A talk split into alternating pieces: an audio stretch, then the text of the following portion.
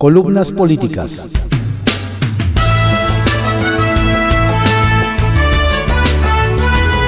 Continuamos con la audiosíntesis informativa de Adriano Ojeda Román, correspondiente a hoy, jueves 28 de abril de 2022.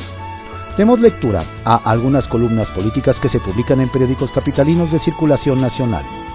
Historias de reportero, por Carlos Loret de Mola, que se publica en el periódico El Universal. El montaje que viene. La inauguración de Dos Bocas. El aeropuerto Felipe Ángeles se inauguró precipitadamente, sin el aval de seguridad internacional, sin vías de acceso, prácticamente sin vuelos y en consecuencia sin pasajeros. Ya pasó más de un mes y la terminal es como un pueblo fantasma. La cifra de usuarios y aviones que mueve la terminal de Santa Lucía es ridícula para una ciudad de 20 millones de habitantes. Normalmente, cuando se inaugura un aeropuerto en una metrópolis, hay un apetito enorme de las aerolíneas por usar sus instalaciones. Compiten para conseguir espacios de aterrizaje y despegue. No sucede así en el AIFA. Es tan malo que personalmente el presidente del país ha tenido que hablar con los dueños y directivos de las líneas aéreas para presionarlos y convencerlos de que usen su aeropuerto. López Obrador lo ha confesado abiertamente en varias mañaneras, incluyendo la de ayer. El AIFA va que vuela para elefante blanco, para tiradero de dinero. Pero en su momento, la ceremonia de inauguración le sirvió al presidente para obtener oxígeno político tras el escándalo de la lujosa casa gris de su hijo en Houston, la disparada carestía y la creciente inseguridad. ¿Y cómo le sirvió? Está cerca de repetir la dosis, y de forma más descarada. El 2 de julio se inaugurará la refinería de Dos Bocas. El presidente prometió en un sinnúmero de ocasiones que ese día estaría refinando el primer barril de petróleo. Eso no va a suceder. Si se inaugura algo, van a ser las oficinas de la refinería y máximo iniciarán las fases de prueba para ver si en un futuro se puede refinar. Pero para el presidente y su nutrida legión de propagandistas va a ser como si la refinería funcionara y ya estuviera vendiendo combustibles a gran escala. Tratarán de venderle al público ese cuento y no escatimarán en show para acuerpar su mentira. El escándalo paralelo será el costo real de dos bocas. López Obrador prometió que la refinería costaría menos de 8 mil millones de dólares. No lo cumplió. Entonces empezó a hablar de que por culpa de los mercados internacionales el costo había subido a 9 mil millones de dólares. También es mentira. Los documentos presentados ante el Consejo de Administración de Pemex ya admiten que el costo de dos bocas se disparó a más de 12 mil millones de dólares. Hasta ahorita. Podemos llevar la cuenta regresiva. Faltan 65 días para que, según la promesa del presidente, se refine el primer barril de petróleo en dos bocas. Veremos. Sacia Morbos. Cuentan que para mantenerse en el cargo, quiere reabrir el caso Colosio y en coqueteo con la oposición, y que ya tiene una carpeta de Adán, una de Andy y dos de José Ramón. Diría el clásico, lo bonito de esto es lo feo que se va a poner. Y es entre ellos solitos. Serpientes y Escaleras, por Salvador García Soto, que se publica en el periódico El Universal. El fiscal que persigue a todos menos a los criminales. En los casi tres años de gestión como el primer fiscal general de la República, Alejandro Gersmanero ha perseguido y procesado a una anciana de más de 90 años y a su hija de 62, que además eran su familia política. Ha acusado e intentado meter a la cárcel a 31 científicos destacados de México por un supuesto desvío de recursos nunca probado. Intervino para que la Universidad de las Américas de Puebla dejara de ser controlada por la familia Jenkins, con la que tenía un antiguo litigio. Ha negociado y favorecido a Emilio Lozoya con un proceso a modo y beneficios de testigos protegidos que están a punto de liberarlo de la cárcel. aunque nunca dio información ni pruebas fehacientes de sus acusaciones. Y aunque en estos tres años nunca ha perseguido o procesado a algún criminal o delincuente peligroso, mucho menos algún capo de la droga de los que generan violencia en el país, ahora el primer fiscal autónomo que se suponía iba a transformar, a mejorar y a profesionalizar la Procuración de Justicia en favor de los ciudadanos, ha decidido acusar e investigar a un periodista, Mario Maldonado, y a una activista ciudadana que investigaron con el nombre de Nina R. por su supuesto delito al haber sido presuntamente parte del espionaje ilegal a por ser los primeros en difundir de manera concertada una grabación ilegal de sus conversaciones telefónicas. Ayer, el fiscal especializado en control regional de la Fiscalía General de la República, Germán Castillo, dijo que la dependencia está investigando al periodista Maldonado y al activista social, y amenazó con que podrían ser acreedores a una pena de 6 a 12 años de prisión por difundir los audios donde se escuchaba hablar a Gersmanero con el fiscal especializado de control, Juan Ramos, sobre una operación para presionar a los ministros de la Corte a que votaran a su favor en el amparo interpuesto en su contra por su familia política. Casualmente, Nina R., la activista a la que acusa el fiscal de control regional de la Fiscalía General de la República, es novia de Gonzalo Castillo Cuevas, el hijo de Alejandra Cuevas Morán y nieto de Laura Morán, las dos mujeres a las que Gersmanero acusó y encarceló por presunta negligencia y descuido en el cuidado de su hermano Federico Gersmanero. El tipo penal en el que se basaría la acusación de la Fiscalía General de la República contra el periodista y la activista es que una supuesta operación concertada en la que, según el fiscal, Castillo, el periodista y la activista habían sido parte de una acción planeada para dañar la reputación y la imagen del fiscal general de la República.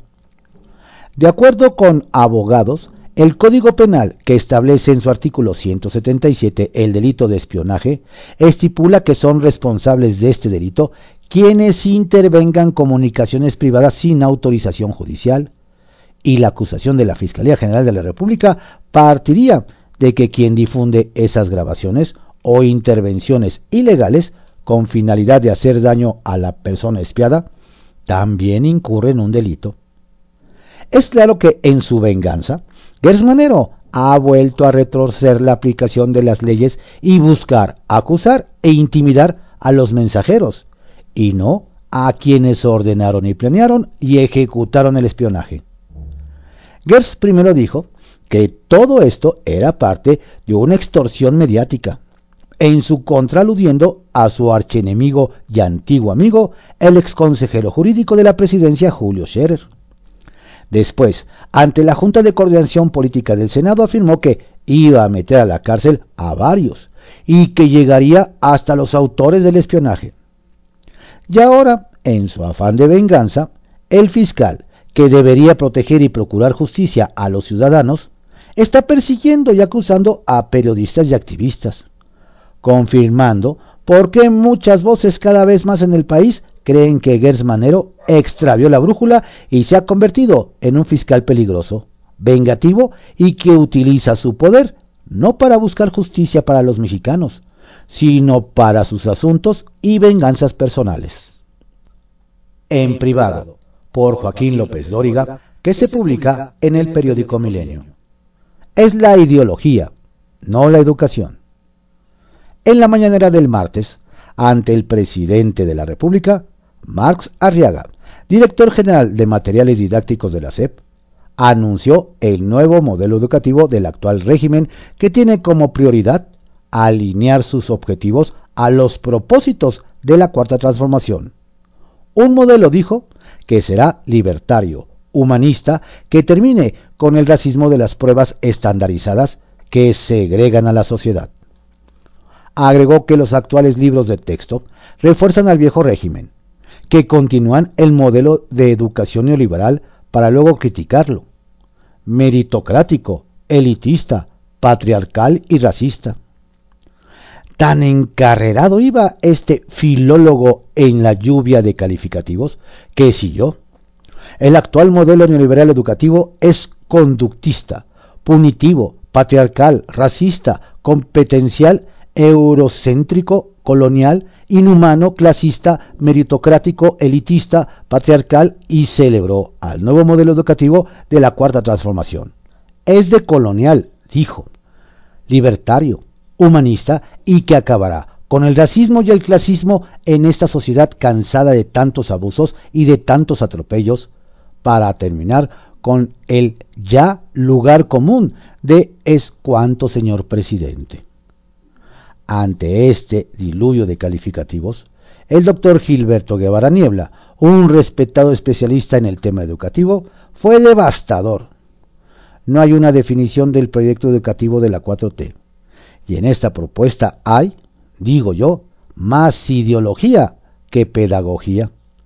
Pero así son los tiempos luminosos, repiten la cuarta transformación. Retales 1. Telón. Hoy termina el segundo periodo ordinario de esta legislatura y se instalará la permanente en la que Morena endosó un legislador al PES, que no existe como bancada ni como partido, para mantener un asiento en esa comisión y al PRD se lo quitaron porque solo tiene tres senadores, pero oficialmente existe como partido. La pregunta es, ¿por qué el bloque opositor PRI-PAN no le dio un espacio? Así su alianza. A y tres diputados del oficialismo se pasaron al PT para que puedan ir a la permanente. Así el mercado legislativo. 2. Carácter. El AIFA es para Andrés Manuel López Obrador lo que el aeropuerto de Texcoco era para Enrique Peña Nieto. Pero este confió en los constructores, los mismos que hoy son de la 4T y no lo dejó consolidado, lo que permitió que su sucesor lo cancelara, ya antes de tomar posesión. La diferencia es que con Peña Nieto se fueron a tiempos perdidos y con AMLO a un plazo que se cumplió. Ya su operatividad es otra cosa. Y tres, Cruz. De nuevo, la violencia. Ahora en el conflicto de la cooperativa Cruz Azul, en cuya planta de Tula, la madrugada de ayer, mataron a ocho trabajadores e hirieron a otros once. No sé hasta cuándo la Secretaría del Trabajo, Luisa María Alcalde, va a intervenir en este conflicto cooperativista de su responsabilidad. A ver si los muertos la animan. Arsenal, por Francisco Garfias, que se publica en el periódico Excelsior. Epidemia de violencia. Ocho muertos en la cooperativa Cruz Azul de Tula de Allende en Hidalgo. No pasa nada es una matanza más. En unos días ni quien se acuerde porque ya tendremos una nueva matanza de alto impacto en otro lugar de la enlutada República. En el México de hoy, la violencia no se detiene ni se contiene. Nunca hubo tantos homicidios como en estos últimos tres años y pico. Más de 118 mil asesinatos desde diciembre de 2018. Es el costo en sangre en un país que se descompone a paso veloz, donde los balazos se impusieron definitivamente a los abrazos, que no aparecen por ningún lado. Esta vez fue un choque entre dos grupos que se disputan el control de la cooperativa. Ambos se culpan de lo ocurrido. El saldo de la riña se completa con 11 heridos y 9 detenidos, según el gobernador de Hidalgo, Omar Fayad. El grupo disidente que encabeza Federico Sarabia nos envió vía WhatsApp un texto en el que acusa a los señores José Antonio Marín y Víctor Velázquez de encabezar la toma violenta de las instalaciones. Con el apoyo del despacho Ansures, intentan despojar a los socios cooperativistas de base de su patrimonio histórico y social de la Cruz Azul, dice el escrito. Y agrega, yo mismo, Federico Sarabia, fui víctima de un secuestro y a los compañeros en activo les han cancelado sueldos y prestaciones, además de cancelar pensiones y servicios médicos de jubilados que denuncian el robo en la cooperativa. A la sede de Tula llegaron la madrugada de ayer 17 camiones con al menos 500 personas. La intención era desalojar a los disidentes a como diera lugar. Hubo resistencia y mucha sangre. Aunque el grupo que intentó recuperar la planta sacó un comunicado en el que se dice que las acciones en contra de Sarabia y los suyos se han llevado a cabo por la vía legal, privilegiando los canales institucionales, la certeza jurídica, pero sobre todo la integridad física de sus ocupantes. Por el contrario, este grupo disidente, además de ostentar como presidentes del Consejo de Administración y de Vigilancia, le han permitido al acceso a grupos de vándalos, ajenos a las instalaciones, agrediendo y poniendo en riesgo a la comunidad, aseguró el comunicado. Maite López se presentó ayer en la Cámara Alta en calidad de víctima de la llamada violencia vicaria, esa que se ejerce cuando un padre le arrebata los hijos a una madre. Hace seis años que no los ve, son tres, hoy tienen trece, once y nueve años. Ya se me fue la infancia, mi bebé tenía tres años, el otro cinco y el otro siete nos dijo. El padre es Noé Castañón, trabaja de senador. Llegó al escaño por el PRI, pero el tricolor lo expulsó por violencia contra las mujeres. El M se lo cobijó. Cuando se enteró de la presencia de su expareja, se apareció en el patio del federalismo. No quiso dar declaraciones. Alegó prohibición legal. ¿Lo llegó a ver? preguntamos a Maite. No lo vi, se esconde. Cuando vio que ya me fui, fue que se acercó. Si se hubiera acercado, le hubiera dicho, ¿cuándo vas a parar esto y me vas a dejar ver a mis hijos? Castañón se los llevó el 22 de septiembre de 2016 al amparo del terrorismo legal, el tráfico de influencias y las complicidades de los partidos, dice Maite. ¿No hay manera de que se arreglen civilizadamente? le preguntamos. Pues el Señor no quiere ni hablar conmigo. He solicitado diálogos de conciliación a través del juzgado, pero no quiere ni verme. No hay manera. ¿Qué pasa con la justicia que no protege a una madre? Sabemos que su papá fue ministro de la Corte, secretario de Gobierno, fue diputado, su familia está dentro del Poder Judicial. Así va controlando todo. ¿Qué sigue? Luchar hasta ver a mis hijos. Rosario Robles contraataca.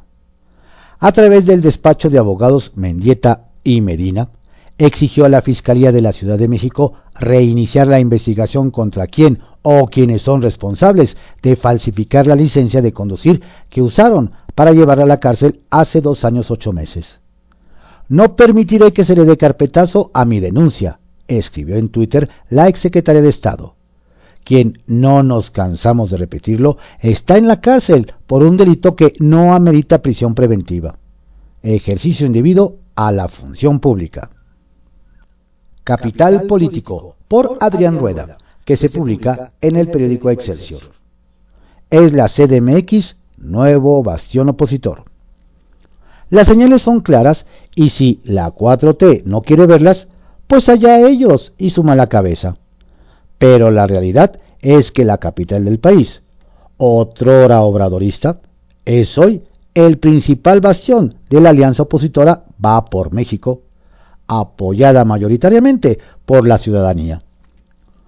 Como que ya va siendo hora de que Morena deje de fantasear con que tiene 1.2 millones de votos como piso para 2024. Esos votos los obtuvo usando todas las herramientas del Estado en la pasada consulta sobre la revocación de mandato del presidente, sin ningún enemigo enfrente y violando sin rubor la ley electoral, con el uso y abuso de los recursos públicos y los programas sociales. Los morenos solo consiguieron esa cifra que debe ser considerada como su techo, no como su piso.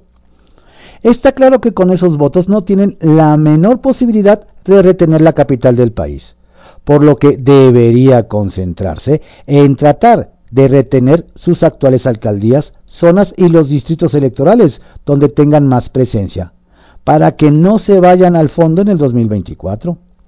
Y es que después de arrasar en 2018, en cada nueva elección, su porcentaje disminuye considerablemente en la Ciudad de México, al grado de que Morena tendría que declararse pronto en bancarrota electoral, pues está claro que están en recesión.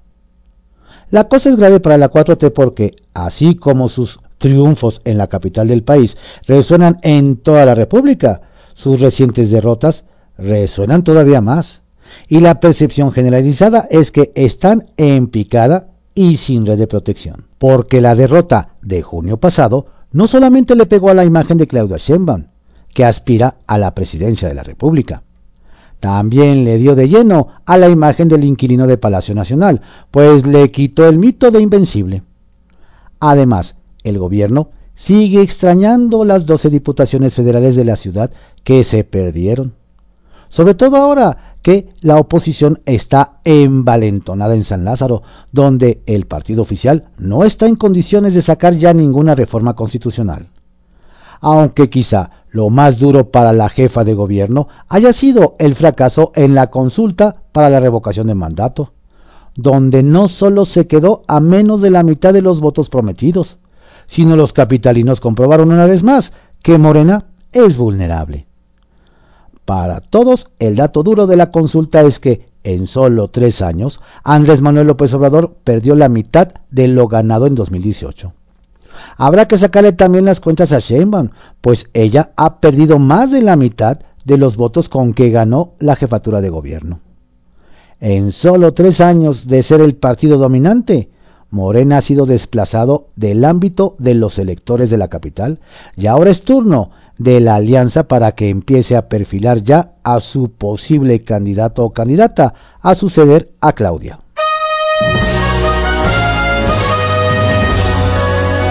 Estas fueron algunas columnas políticas que se publican en periódicos de circulación nacional en la audiosíntesis informativa de Adriano Ojeda Román, correspondiente a hoy, jueves 28 de abril de 2022.